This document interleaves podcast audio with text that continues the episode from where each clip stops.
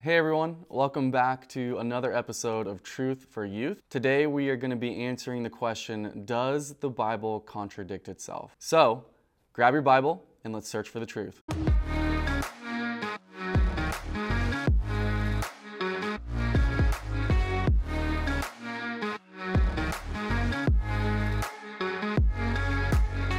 Does the Bible contradict itself? That's a great question, because it is something that we need to figure out if the Bible is true or if it's not true. And that's something that we're going to see. We either going to believe that the Bible is 100% true or 100% false. One of the things that we see within Scripture is that it claims to be itself infallible and inerrant. Infallible means incapable of error, which means that if something is infallible, it's never wrong and it is super trustworthy.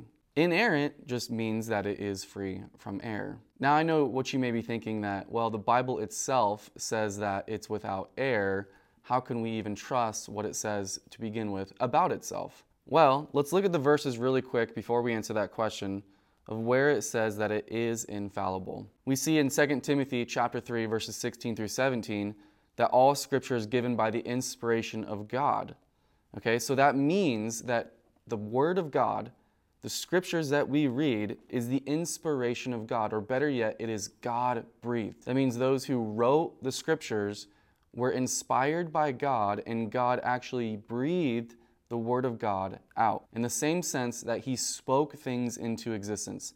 The things that God says has power and has authority. So much so that He created everything that we see through spoken word. And now we get the Word of God in a written form that also has that same power and that same authority, coupled with truth. The Word of God itself is considered truth. And we're going to see in a minute that truth cannot contradict itself, which we're going to get to that answer. Does the Bible contradict itself? We're going to see that a simple answer is no. It does not contradict itself. But I will say that it does have the appearance of many different contradictions all throughout Scripture. But again, the Bible doesn't contradict itself, and truth cannot contradict itself. Now, when the Bible calls itself inerrant, we have to see that really that promise, that divine promise, is really given to the original manuscripts when they were first written. But I also believe that through God's Spirit,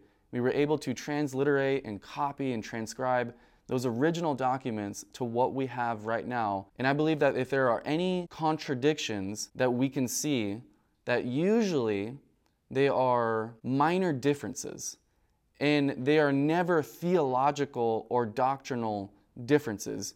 Usually these types of issues are something that have to do with a word or a phrase or grammar or punctuation that don't mess up anything theologically or doctrinally. So again, the Word of God, it's infallible, it is inerrant, it is God-breathed, it is God-inspired, and it is something that is truth and truth alone, and God speaks truth. And we know that because Scripture tells us that God cannot lie. And we see that in Hebrews chapter 6 in verse 17, where it says it's impossible for God to lie. So here's the kicker. You either believe that the Bible is God's Word, meaning that it is truth in and of itself and that there is no error, or you believe the opposite, that it's not truth and that it's not God's Word. There is no middle ground. You cannot believe that the Bible is God's Word and has errors in it. This would then actually contradict itself because God cannot lie. And if you believe that the Bible is God's Word, then you must believe that God cannot lie, which means that it has no errors and has no contradictions. And if you believe in the Bible as God's Word and that it does have errors and that God can lie, then you're basing your belief on something that is fallible, that has no absolute support or truth. Again, the Bible is either 100% true or 100% false. Now, how does the Bible prove itself true besides that it's saying that it's true? Well, there are two factual things that have happened throughout history that prove beyond just a matter of faith and trust in the Word of God. We see in Luke chapter 1 and verses 1 through 4, where Luke begins off the book talking about how the things that he's going to write are based on actual eyewitnesses. And we see this example as well being told to us by Peter. We see it in 2 Peter chapter 1, verse 16. He says, "For we did not follow cunningly devised fables when we made known to you the power and coming of our Lord Jesus Christ, but were eyewitnesses of his majesty." That's one of the things that we see with Luke, with Peter, that scripture was given to us and supported not only by the inspiration of God, but also by eyewitnesses, people who actually saw these things happen and were written down and told throughout history since those events took place. And eyewitnesses are important, just as they're important today when it comes with crimes and things that happen. People can go to prison based on a testimony of one or two eyewitnesses. And here with scripture, we don't have just one or two eyewitnesses, we have hundreds, if not thousands. After Jesus rose again from the dead, he appeared to 500 different eyewitnesses who were all martyred for what they saw and for what they passed down from generation to generation. So we have that one thing with scripture, is that there were eyewitnesses to the things that took place. The second thing is we have the testimony of the Old Testament prophecies. 2 Peter chapter 1, verses 19 through 21 say, "And so we have the prophetic word confirmed, which you do well to heed as light that shines in a dark place, until the day dawns and the morning star rises in your hearts, knowing this first, that no prophecy of Scripture is of any private interpretation. For prophecy never came by the will of man, but by holy men of God spoke as they were moved by the Holy Spirit." There are at least 332 distinct Old Testament prophecies and predictions regarding the Messiah, regarding Jesus, that were fulfilled perfectly. And that combination of fulfilling these prophecies perfectly is so beyond a statistical, it's an anomaly. And yet it is something that truly happened and transpired to perfection. And for that to happen, it's absolutely overwhelming.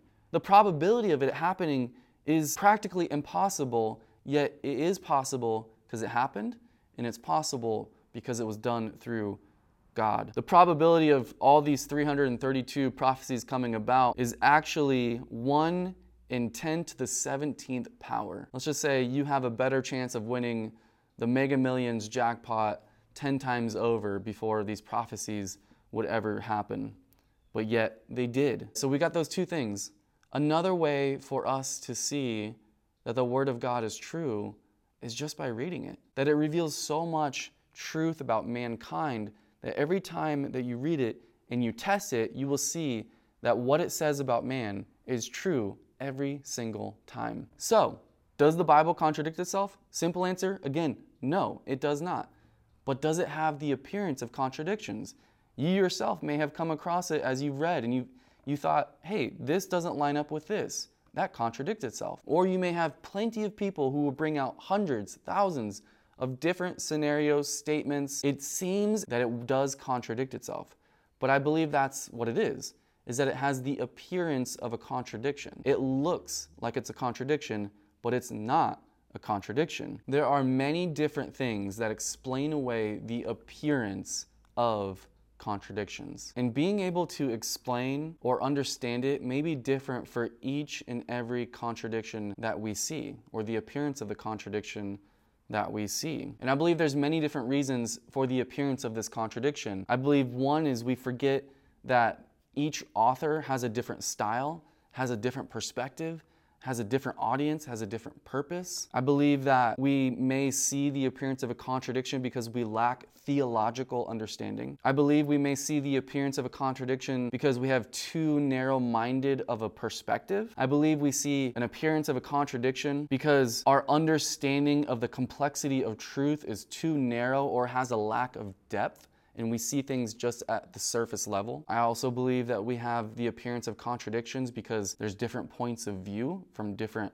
people. I also believe that a majority of the appearance of contradictions comes from our biblical illiteracy, that we don't know the context of everything within Scripture. And now that's not an exhaustive list as to why we have these appearances of contradictions. And there may be more, but I wanted to give you a few of them of why this may come about. Why do we see these on the onset of us reading scripture. And I also want to encourage you with this. Even if there isn't an answer to these appearances of contradiction, that doesn't mean that an answer doesn't exist. So I believe a majority of the time, there will be an answer to the appearance of these contradictions. And again, if you go through scripture, you will see that there are many, that the Bible is littered with the appearances of these things. But as you dig deeper, as the Holy Spirit leads you, as the Holy Spirit opens your eyes, gives you wisdom, gives you context, gives you a theological understanding of the entirety of who God is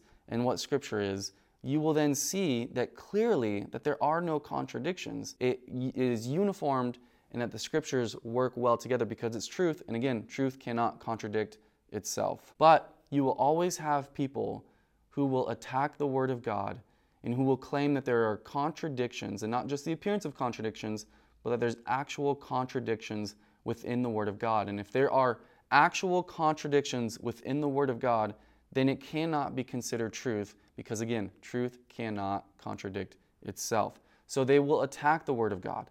In the same way, this has been happening since the beginning of creation, with Satan as the serpent questioning what God had told Eve, saying, "Did God really say?"